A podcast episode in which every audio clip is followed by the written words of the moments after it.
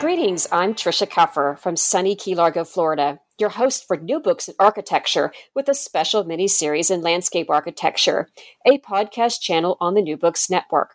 If you have any ideas for books, please send me an email at plantspeoplelove at gmail.com.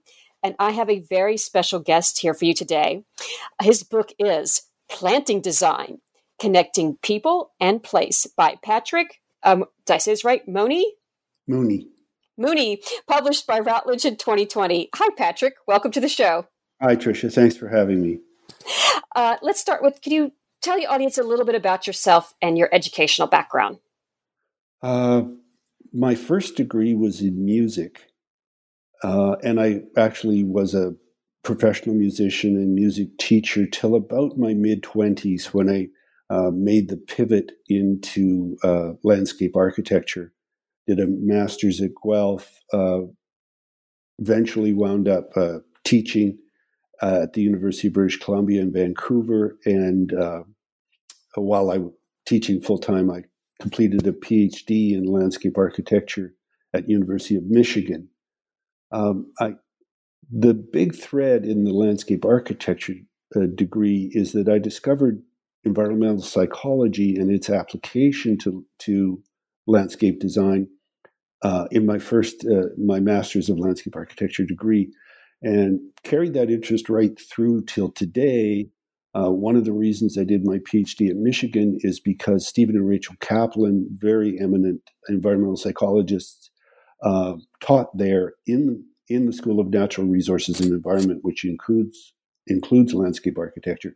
So I was able to do a PhD in landscape architecture there um, and study with both Stephen and, and Rachel Kaplan. Uh, which uh, for for me, uh, of course, really uh, gave me an exponential gain in both interest in knowledge in this particular area, and I've um, when I uh, there's no place in the landscape architecture curriculum for this kind of thing, so I, I say that I grafted it onto planting design, and I've taught it uh, within my planting design for course for 35 years now. Um, so ultimately, the book is the result of uh, the interest in environmental psychology, studying with the Kaplans, of course, long term interest in planting design, uh, and uh, and teaching that course with uh, the foundational theory being environmental psychology. Oh, wow. Well, let's start with, well, I think we covered my next question, which is usually what is your motivation for writing this book? Um, let's go. What is, what's a little bit of history of, of landscape design? Because I, I always like to start there. Where did, where did landscape design start? Mm. In, in the first chapter of the book, I'm writing about landscape preference. And I the oldest recorded examples of landscape design are uh, wall murals in Egyptian tombs that date from about 3000 BC. Now, I actually suspect that landscape design, uh, if you define design as changing the landscape to suit people's needs, uh, it's probably as old as uh, Homo sapiens. But the oldest recorded um, garden designs date from 3000 BC. And I do a, a brief selective survey um, that talks about the Sumerian gardens, the Egyptian gardens, uh, ancient Rome and Greece, uh, medieval cloister gardens, the Romantic um, estates in, in Britain, uh, up to the development of city parks and Frederick Law Olmsted, the designer of Central Park, uh, national parks. So hmm, the summary of that is that um, the ancients, if you like them, I like to call them that, uh, understood what we've now proven um, through research. They understood from experience and intuition, and that um, in many, many cultures over all of recorded history, the ideal environment that people can imagine is paradise as a garden. And so a lot of our gardens, uh, this is true, would be true of Chinese gardens, for instance, uh, Islamic gardens. Uh, a lot of our gardens are human recreations, and I mean that recreations of our imaginings of what paradise is like. Our, our word um, paradise comes from the Sumerian word paradesa, which means uh, walled around. Oh, that's so interesting. I didn't know that. I, I just, I was uh, doing a little art history reading recently, and we are talking about uh, all the different cultures. So just to be walled in. Well, the early gardens, of course, they were all in arid landscapes, but you also had animal um, marauders and human marauders. So the uh, the Egyptian garden, uh, by walling it in, you make it safe, but you also make it a microclimate. Uh, the Sumerian gardens were hunting parks, so they needed to be walled basically to keep in the the uh, game animals. And so, yes, most of the uh, early gardens, uh, really right up until the Middle Ages, uh, I think the Egyptian uh, or the uh, English cloister garden, they were all walled, set off from the outside world, which is an interesting idea that we see, particularly in the Japanese garden uh, the garden is a microcosm, a world of its own, a place of being away from the rest of the world, oftentimes envisioned as a sacred place. Well, that kind of goes to our next question I've got for you is uh, you're talking about curiosity models and uh, your next chapter, seeking knowledge and pleasure. Uh, how does the field of psychology play into uh, landscape design? Um, okay. That's a really interesting uh, question. It's the, basically a fundamental question. So, really, the premise for writing the book is if we don't understand what people want, what makes them feel secure, what gives them pleasure, then how can we possibly design for them? Um, many people do this intuitively. Uh, basically, what they're saying is if I like it, if I enjoy it, then everybody will, won't they? and and a lot of designers, I think, still work like that, and some of them are very very good. But we can be much much deeper than that. So, for instance, the Kaplans have said that people have two fundamental needs: the need to understand and to explore, to make sense of, and. Uh, there's a lot in the book about what will cause us to explore or not explore. Um, and of course, if we don't explore, um, we can't be engaged, we're not spending time. So we're, we're neither getting enjoyment or the benefits that come from contact with landscape. So, um, well, for example, the Kaplans have defined uh, four characteristics of preferred landscapes, and one of them is a quality they call mystery. And they define it this way Mystery is the quality that tells us if we move further into the landscape, more information will be revealed. So, the classic example of mystery is just a path that curves away out of view. And um, humans, instead of being called Homo sapiens, man who knows, should have been called Homo curiensis, man who seeks to know, uh, because we are the most curious creatures, right? And we've got to know what's around that corner. Um, so we go deeper, deeper into the landscape. Uh, we see more, we experience more. And here's the key thing maybe we get a little surprise, but it has to be so we won't explore if we don't feel safe. And then when we explore, if we always get our expectations met, then we quickly become bored and we either turn off or leave. So, what we need is what I call the delightful surprise. Um, and it, it, it's something like this We would be shocked if we turned the corner in a woodland and found a Ferris wheel. So, it's a surprise, but it's an incongruous surprise. It's not what we want in that setting. But if we turn the corner and we're in a let's imagine a fairly close forest with small clearings. And suddenly we turn the corner and we're able to extend a view for miles, and there in the distance is the ocean. That's a delightful surprise. Well, well, I wasn't expecting that, but it's not incongruous with what I am. And gee, that's really great. I, I want to continue. I want to explore more. So one of the, and I, I, I illustrate this actually by um, discussing music and some uh, music theory that the 21st century composer Igor Stravinsky uh, wrote, uh, because music, like landscape, is temporal. Basic premise of the book most landscape designers understand landscape as a series of connected spaces. So I can look at a picture, and it's true, the longer I look at it, I'll experience more details. But with a landscape, the only way I can experience is to move through it over time, just as a piece of music moves past us over time. So, landscape and music, I say in the book, are temporal arts.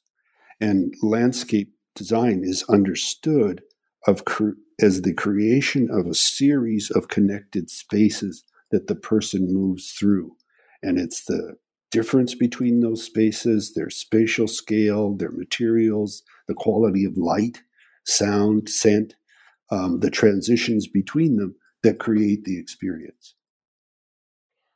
Oh, well, I knew I was going to love this interview because I, I saw that and um, I play flute. Ah. And uh, while I didn't major in it, I uh, I stayed with it, and I still do. And um, yes, I'm very familiar with Stravinsky's Firebird. Right. Well, I, I taught just. I incidentally I played f- flute too. It was my second instrument. Oh, um, okay. yeah. Um, Stravinsky gave a series of lectures at Yale, and they're published in a little book called The Poetics, um, The Poetics of Music. And I just quote one little quote from him there, but basically, he understands the listener as a co composer. The music sets up expectations, the person engages with those expectations.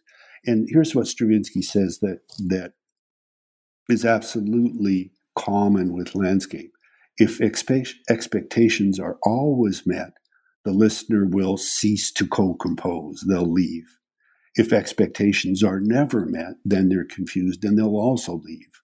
And this, I maintain, first of all, that the, the similarity here is instead of moving through spaces in music, you're moving through blocks of sound, sequences of sonic composition, and um, and in both you need this balance between meeting expectations and exceeding expectations. Oh, I love that. So let's go to the next one. How do we uh, how do we do all this? How do we put so, how do we what are your principles? How do we start putting some of this into practice? Mm. Um, what I've done uh, in the book is at the at the end of every chapter, I have um, listed a series of principles, um, and they're point form, and they they tie back to um, the research or the case studies that are presented in the in the book. So, first of all, I, I, I want to. We're being very theoretical here. Normally, this is the stuff I, I skip over. Um, the first two chapters of the book contain pretty much most of the theoretical basis for the book. So, the first chapter is called uh, Landscape Preference, and the second chapter is called The Restorative Landscape. And having sort of laid out all that theory and cited it extensively, um, the rest of the book is about what you'd expect a book on planting design to be about uh, shaping space with plants, um, the use of color, form, line, color, texture, balance, um, and uh, at, illustrated with case studies from these really great landscape designers and landscape architects. And then at the end of every chapter, it's summed up as a bullet point So uh, I'll give you one very simple example. The Kaplans say that for a landscape to be restorative, and that, by that I mean relieves stress, restores cognitive functioning, um, it must have a quality they call fascination. Uh, fascination is what causes us to effortlessly engage in the landscape, and it's triggered by natural content. Uh, and by that we mean mostly vegetation, but things like landform, rocks, water is a huge attractor to people. So, um, a bullet point at the end of, of that chapter uh, would be something like if you want people to be engaged in your landscapes, if you want a high level of fascination, then the landscape could be should be lush. One way to do that is to plant in layers. Yes, and uh, we talked a little bit earlier, right beforehand, that uh, you have uh, pulled from a lot of different landscape designers. How does your book differ from, say, uh, Pete Oroff? That's his name. Pete Udof. Udof. Uh, sorry, Udof. Yeah. Uh, um, how does your book differ from somebody like him? Okay, so let's first of all talk about Pete. Um, there's a, a movement in planting design uh, which has been given various names, but it's generally called the New Wave Perennial Movement now. And probably any of our listeners will be aware how much more we're doing uh, ornamental grasses and perennial plantings uh, than we were 10, 20 years ago. Now, this is a movement that came out of the Netherlands uh, really starting in the 60s, but Piet Oudolf um, is is the world leader. Um, most of us will know his work probably again many of our listeners have a mental image of the high line in new york which i which is one of the case studies in the book so uh, the landscape architect on that was james corner uh, field operations is his firm but he hired pete to do the planting design so pete has two basic criteria for his work First of all, and I love this, he says, I always start with the feeling I want to have. And then, secondly, his work is a reaction to the traditional European flower garden. He wanted to create landscapes that gave the same emotional response, the same affective response as being in a in a in what he calls a wild landscape. Now, the European wild landscape is not equivalent to that in North America. So when they say wild landscape, they don't mean the Rocky Mountains and grizzly bears. they mean the ruderal landscapes, the abandoned corner of the estate, the roadside edges, those kinds of landscapes. So those are the two things that Pete's trying to do. Uh, he does it extremely well and uh, he's done some really significant work. I, I say in the book that he's largely responsible for convincing the world that these kinds of grassy, perennial landscapes uh, can be major public landscapes. Uh, my book uses his work, um, and I have one section just the principles of Pete's work, and then the principles for that chapter. Um, but it also uses the work of people like Andrea Cochran, now, she's an award winning um, landscape architect with offices in San Francisco, and her work is the extreme minimalist modernism. Uh, it's not wild at all. It has an extreme quality of calmness and stillness to it. And it's, uh, although it looks sparse, it's incredibly carefully considered. Uh, so I think the biggest in answer to your question, the short answer now is the difference between my book and almost any other book on planting design that you can buy is other books are trying to convince you to copy a particular style. Do this and it will be low maintenance. Do this and it will be um, postmodern. Do this and your work will look like Piet Oudolf. Um, my book is lays out all these principles. You're free to choose those that resonate with you, um, and it uh, it's about hoping to help you find your particular style or styles. Um, and I know from experience that just speaking for myself in design, I have my proclivities, but um, at over 70 years of age, I'm still uh, apprenticing. I'm still developing as a designer. And the, the intent of the book is to help you find your way. Oh, I love that. Principles over uh, materiality. Uh, the, yes, absolutely. Um, the it's very common to um, see something you like, um, do a quick aesthetic analysis, and say, gee, I really like terracotta yarrow with salvia nemorosa May Night. Um, and that's a purple orange color contrast, which is complementary and intense. Mm-hmm. Um, but that's pretty superficial, right?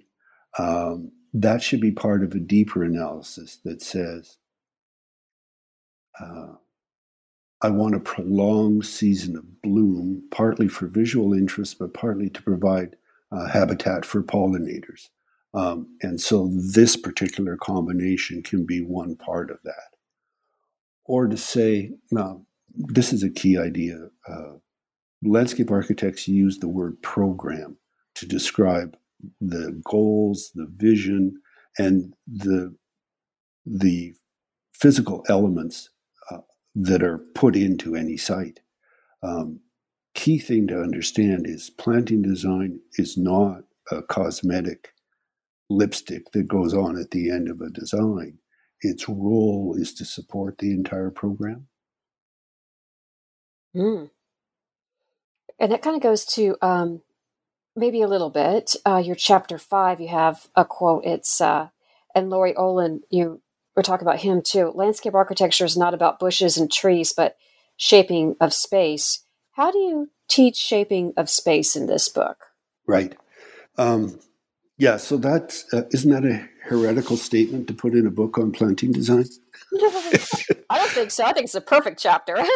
well, so I think probably the biggest difference between well, okay, let's let's just back up. Let's talk about space.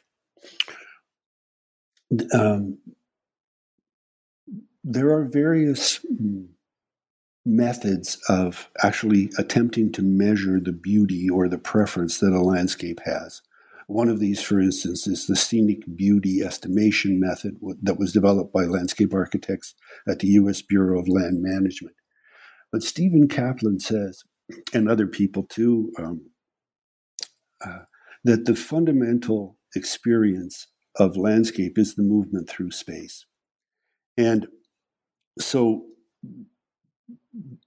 I, I, agree with that. And I think the biggest difference between landscape architects and uh, landscape designers, particularly self taught designers, is that landscape architects understand what they do as the shaping of space for human uh, use and experience. So um, that's why, really, once I dispose of the theory and the mechanics of things like soil and fertility, I move right into space. It's the it's the primary thing. Um, you should understand your designs as a sequence of spaces, and you understand how they relate to each other. There's a famous old landscape architect wrote one of the great uh, 21st century texts, John Ormsbee Simonds, and Simonds says the effect of entering a space will be influenced greatly by its relation to the space in front of it. Uh, the, the more different they are from each other, the more dynamic or, or Im- impactful will be the experience of moving from one space to another. Um, and of course, we don't want that all the time, but we probably want it some of the time. There's a wonderful example I give in the book. It's Shugakuin Imperial Villa outside of Kyoto which was actually designed by the emperor for himself. And uh, the, the key thing here is this Japanese notion of borrowed view, shakkei. So borrowed view means not that we can just extend a view from the garden. It means that we cannot see where the garden ends and the context landscape begins. The garden flows seamlessly into the larger landscape. Incidentally, which I discovered in the book is something that a lot of these very good landscape architects pay a lot of attention to. Anyhow, back to Shugakuin. In the whole garden, we're given these confined views. We walk down a path with pine trees on either side, so we really can only see up and down the path. And then finally, he takes us to this high point in the garden. We come through a gate, we turn 90 degrees, and we can extend a view for at least 50, maybe 100 miles. It's the greatest um, borrowed view in the canon of Japanese traditional gardens. And he made that effect so impactful by denying us any kind of extended view, by giving us only tight, contained views until suddenly he blows us away with this gigantic extended views out of the garden into the mountains of Japan. So that's an example of, of how understanding landscape as a sequence of spaces can be used to really create experience. Oh, yeah. And it kind of reminds me, you know, one of my professors one time, Professor Bueno, he told me how artful, uh, you know, Central Park was in New York. Is is that kind of the same thing? This his sequence of experiences in that park? I haven't been there actually. Oh yeah, Central Central Park is great. Now, if you go back, uh, what it was a design competition, and the uh, city of New York had laid out a number of things. So it had to have a mall, it had to have bridle trail, trail paths, it had to have passage through the park, and it was designed by um, Frederick Law Olmsted, who almost well, he wasn't quite, but the first landscape architect in North America. Uh, it was during his era that the term started being used, and his partner, Calvert Vaux, who was an architect. Um, but they absolutely understood uh, what I'm talking about the landscape as a sequence of alternating spaces. And it's the variation of these spaces that creates the um, the experience. So um, any way you move through Central Park, you experience to a lesser extent the same thing I've just been describing, moving from uh, tighter human scale spaces to larger superhuman scales in, in a in a measured, controlled sequence. And okay, so how do we kind of start achieving this type of planning design, it sounds like you'd be able to, from this book, students can create their own identity with it. Well, I didn't really answer your question about how we design space, and I, I do lay out a method in the book. Okay, let's go back to that. it's it's something that that I've um, developed over the years, and I uh, make my students do it. Uh, what I have them do is uh, give them a site, I give them a program, they develop the program further. And then before they start picking any plants, they diagram the spaces on the site, the transitions between those spaces. Where do I need a transition? Uh, transitions should occur where the character of the landscape changes, character or use.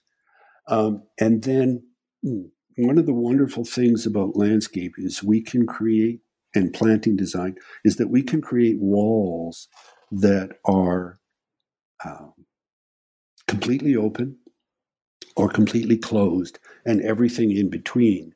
So um, uh, I define a screen as a barrier that we can't move through or see through, and a scrim as a barrier we can see through but not move through.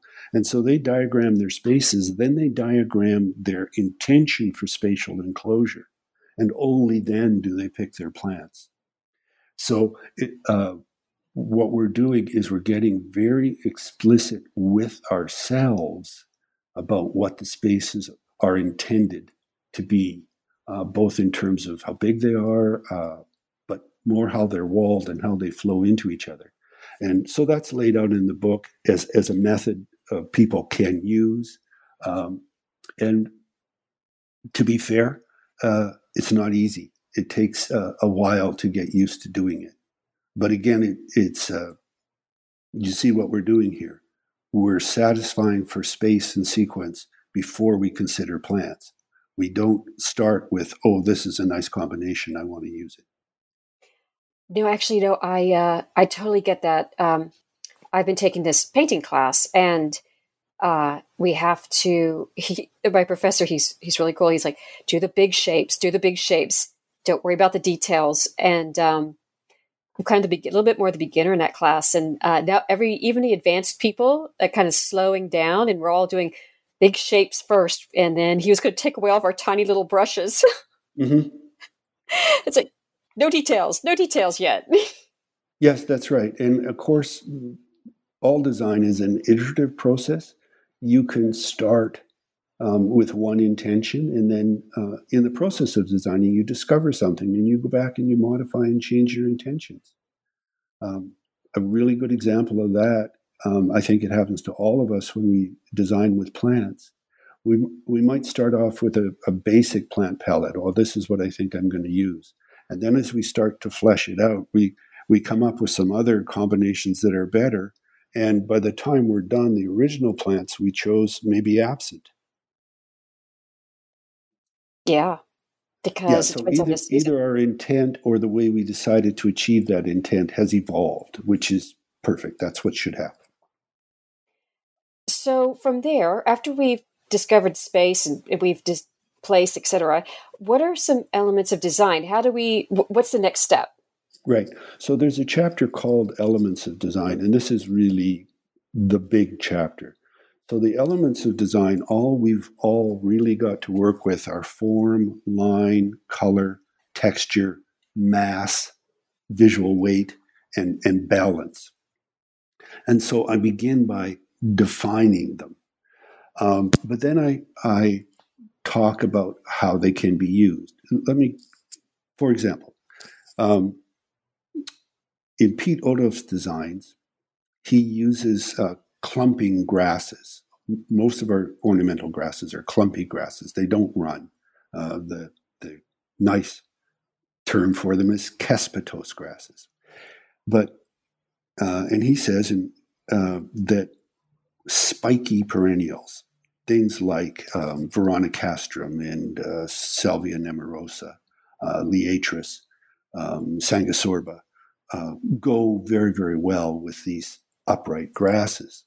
And uh, why? Because their forms, if they don't match, they talk to each other, they relate.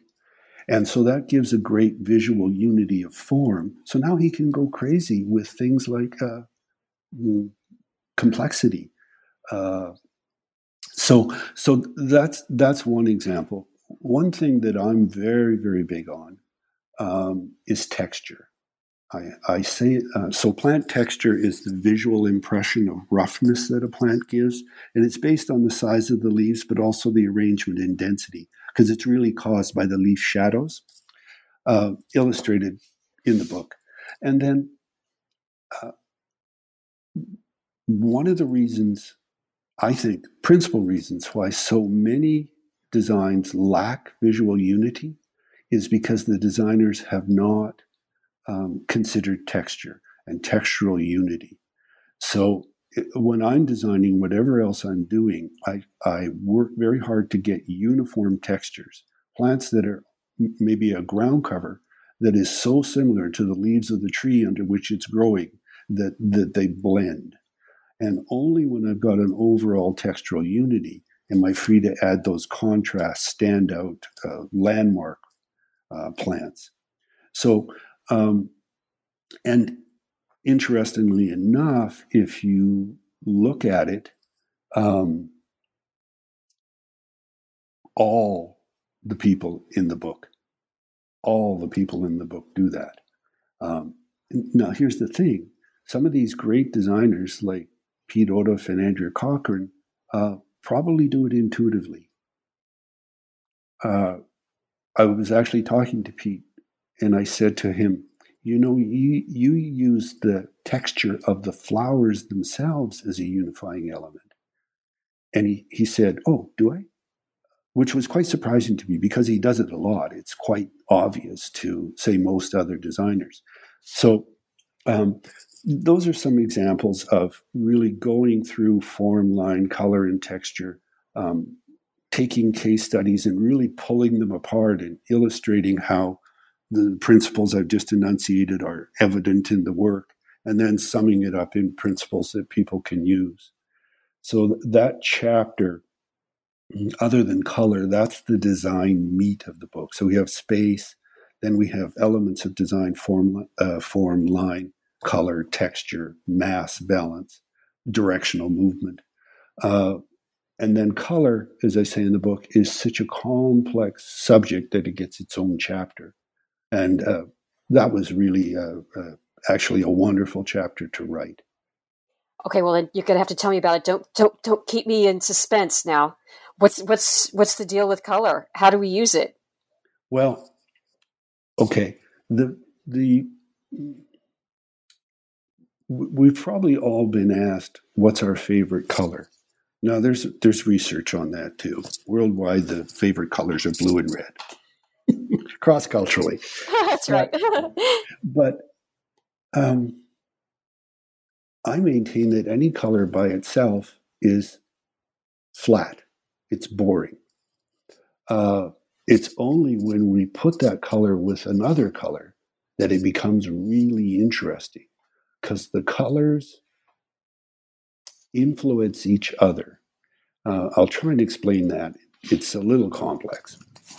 Um, if I'm looking at a shirt and that shirt is red, it means that that shirt is reflecting light of a certain wavelength um, in the uh, spectrum.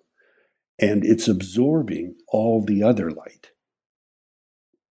Now, the light that it's absorbing is called its complement. So the complement of green is red. What that means is that when you put, um, red, let's say we put red with blue, the red will color that blue greener. It will make that blue a greeny blue or a more greeny blue. But what happens when we put red with green? It, the red makes the green greener, and the complement of green is red. The green makes the red redder. Now, here's an interesting thing. If we reduce the amount of the red and increase the amount of the green, the red gets even more redder. Uh, I quote, uh, there's a famous uh, human geographer, a guy named Gordon Cullen. He wrote a wonderful book called Townscape. And in that book, he talks about visual sequencing. Landscape is an experience of spaces and views. But he talks about color. And he says something like this There was a landscape by Corot. I forget the name. It was a series of somber greens. And there was a small figure in red. It was the reddest thing I ever saw. I illustrate that with um, a picture of uh, award winning uh, Chelsea garden, where you have these uh, tiny little uh, pops of yellow and gold against a green, green background. And so it's just what I described earlier. You've got this massive amount of green and tiny little pops of color. And those colors are so dominant so, what's a lesson here? Um, you a color does not have to be used in massive amounts to become the dominant visual, visual attractor of the scene. So, um, I go into the, there's actually a section in the book called "A Brief History of Color," um, where we where I lay out uh, basically historically, going back to the ancient Greeks, the ancient Greeks said, I don't think color is a real thing. I think it's uh, an object of human perception, um, just like sound is. And uh, right, uh, wonderful. Well, Newton Newton split light to reveal that it was made up of uh, different wavelengths that were different colors. Um, so he discovered the science. There was a German uh, statesman, composer, writer, um, Wolfgang Goethe. Goethe wrote the Faust legend, story of the man who sold his soul to the devil, which was later turned into two operas. Goethe studied the emotional impact. He was the first person to say um, warm colors, hot colors, saturated colors are stimulating, and pale, cool colors, uh, short wavelength colors are calming and restorative. Uh, so uh, we pull that apart in the book and we, we give some examples about how to use color, gradation in the use of color. Uh, gradation is a, is a concept that can be applied to color, but also to things like texture and form. Um, so let, let's stay with gradated color. So gradation means moving by small, incremental, perhaps even um, imperceptible steps. And so I give a, a diagram example in the book of two colors that absolutely don't go together. Uh, I think they're maroon and orange. Um, but I show that one can move between them in steps and um, and come up with a gradation of color that causes them to blend. Uh, another interesting idea in the use of color along these lines. Uh, what's called an analogous color scheme is colors that are side by side on the color wheel. So that might be blue, uh, red, blue, purple. Um, the research showed us that analogous color schemes are considered to, to be the most harmonious color schemes, and that cool analogous color schemes are the most preferred by people. So that's an interesting idea, but we can also relate colors to the curiosity models. So the, there's two curiosity models. One says that people are knowledge seekers. They want to explore, they want to understand where they are, they're frustrated if they can't do that. And the other says, no, people are stimulus seekers. We're easily bored and we'll go out looking for stimulus. So if there's a there's a wonderful color theory called reversal theory that I discovered in the book, and to me it made a, so much sense. Um, the way they research color most of the time is they put people in a dark room and they put a little square gray cardboard on the table, and then they put color chips on top of, top of it and ask them what they like. And um, well, that doesn't necessarily um, equate to what people actually prefer in the real world. So that research will tell you that yellow is one of the least preferred colors, and yet in Sweden, uh, pale yellow is the most preferred colors for buildings. Uh, so this uh, color theory is called reversal theory. The researchers did something very interesting. They asked people their color preferences several times during the day.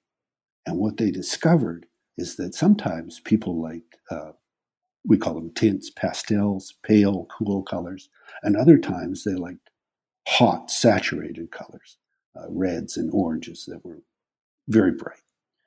And hence reversal theory. And their premise is this people have two preferred states.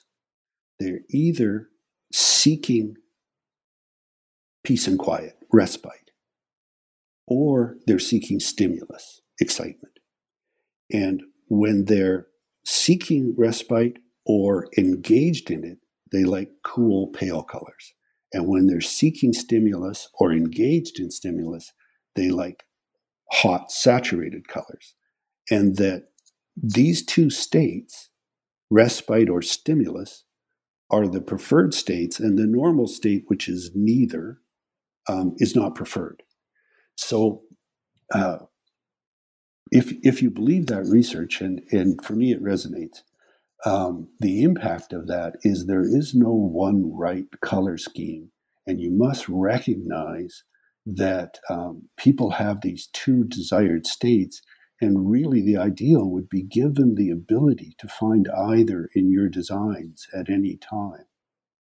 Um, again, many of our listeners will know Gertrude Jekyll, the famous British plants uh, person and, and landscape designer uh, her famous book, Color in Your Garden. I show some examples of, of, of her work. I, I, show her own garden colored. Um, uh, but she was highly aware of this color theory that I've been talking about, highly aware.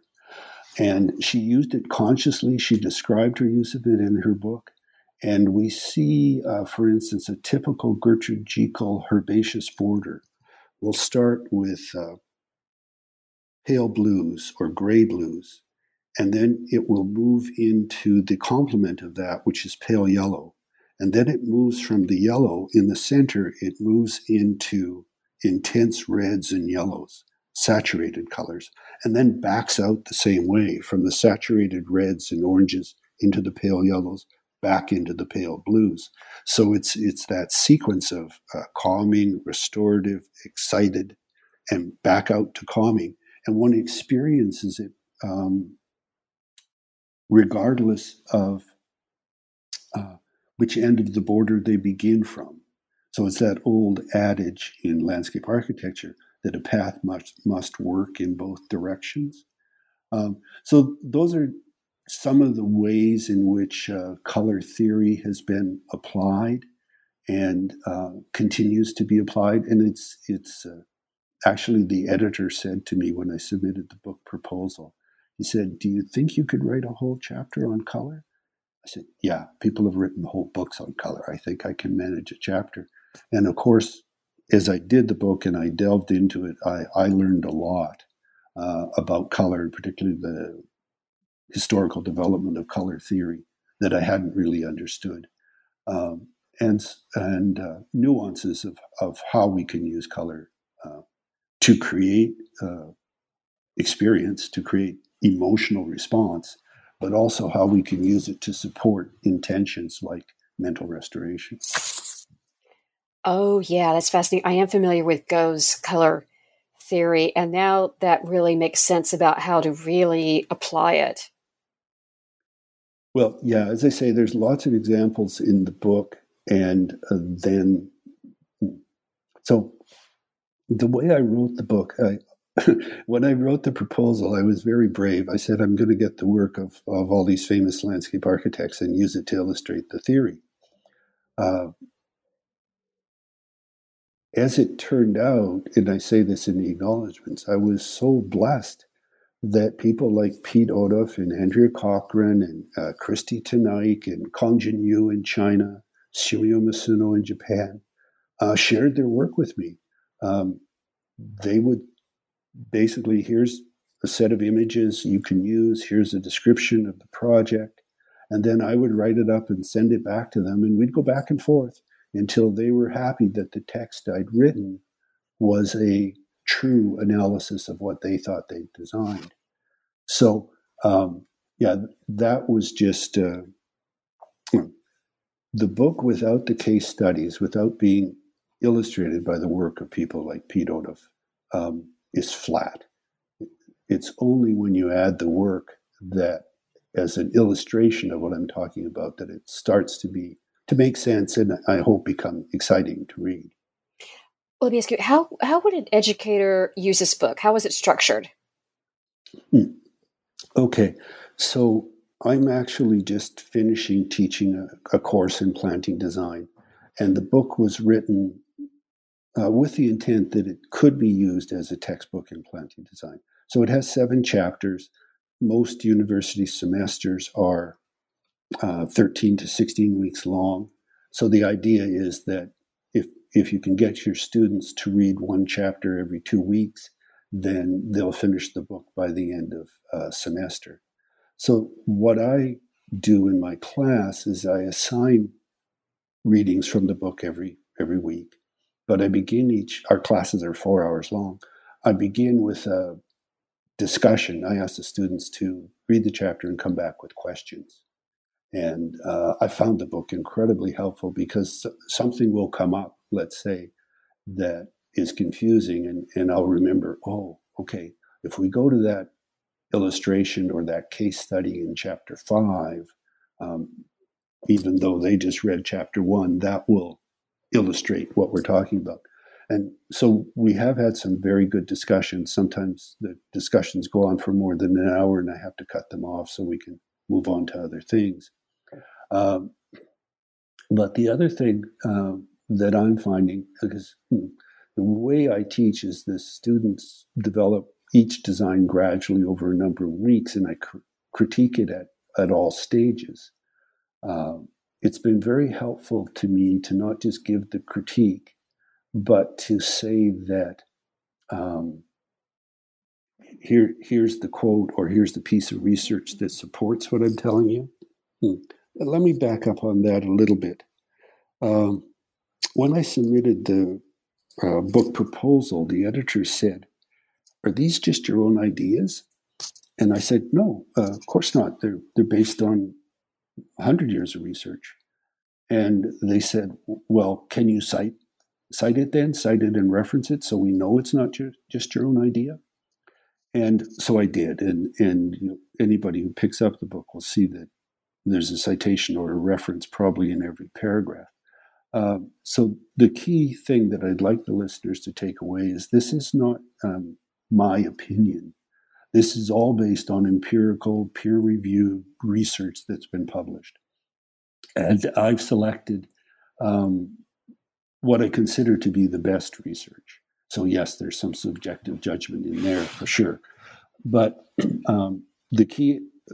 So it goes back to your question of how does an instructor use it if we're just talking about my opinion versus my student's opinion, then um, they're as valid as I am. But if I, as an instructor, can say, this is not just my opinion, it's backed up by, um, you know, all this different research, um, then hopefully I can convince the student to uh, move off doing intuitive, intuitive design and mesh that with uh, facts-based design. Oh, that's perfect. And uh, Patrick, on that note, it's been a pleasure to have you here today for this conversation. And uh, I know we've taken up a lot of your time. Can you tell the audience what are you working on now? Hmm. I've actually got a, an interesting research project just starting up. The um, the uh, in the book, I write about uh, there's one chapter on what I call functional landscapes, and the uh, part of that is rain gardens. So rain gardens are uh, basins that collect stormwater and infiltrate it back into the groundwater. So in the process, they clean it, and and they're planted. So up until this point in time, rain gardens have been treated uh, as green infrastructure to do stormwater management. And they're mostly planted with uh, juncus, uh, species, Juncus effusus, uh, commonly used. So they're, they're, they tend not to be terribly visually interesting. And there's a group at uh, University of Sheffield who have been experimenting with, let's say, flowering perennials that can be used in um, in rain gardens. Uh, I also have a section in the book, the, the chapter on sort of functional landscape, where there's a very good section, I think, on how to create habitat for pollinators. So, what we're doing in this research, I've got a co researcher from the industry, is we're building rain gardens that are also intended to be pollinator habitat. And, and then we're going to uh, do a public survey to see uh, which designs the public like best. So um, the we couldn't even get the plants we wanted to use. We've ordered the seed from Germany, and the seed is growing in the greenhouse right now. Um, later on this summer, we'll build uh, 10 different rain gardens at a, a research field. and then we'll monitor them for plant growth, uh, maintenance costs, installation costs, pollinator use, and public preference. So, um, it, in a sense, it's part and parcel of, of an extension of one small part of the book, but um, I'm, I'm actually quite excited about uh, making rain gardens that are more attractive and perform more services. Oh, that sounds great. Well, you'll have to send me that book when it's ready. Well, that that particular, um, I think the result of that will be a couple of research papers. But yeah, I'll send you some images once we get it going. That sounds excellent. Well, um, Patrick, thank you so much for being here today. And I want to tell the audience this fabulous book. And since they can't see it, it's beautifully done. Um, and research is just impeccable. Um, in my opinion, anyway. Uh, I, I, do have some credentials in that. I, I have a, a, research background. This was very well done. I just want to let the audience know that. And um, the book is Planting Design Connecting People and Place by Patrick Mooney, published by Routledge in 2020. And again, I'm Trisha Keffer from sunny Key Largo, Florida, your host for New Books in Architecture, with a special mini series in landscape architecture, a podcast channel on the New Books Network. If you have any ideas for books, please send me an email at plantspeoplelove at gmail.com. Thank you for being here today.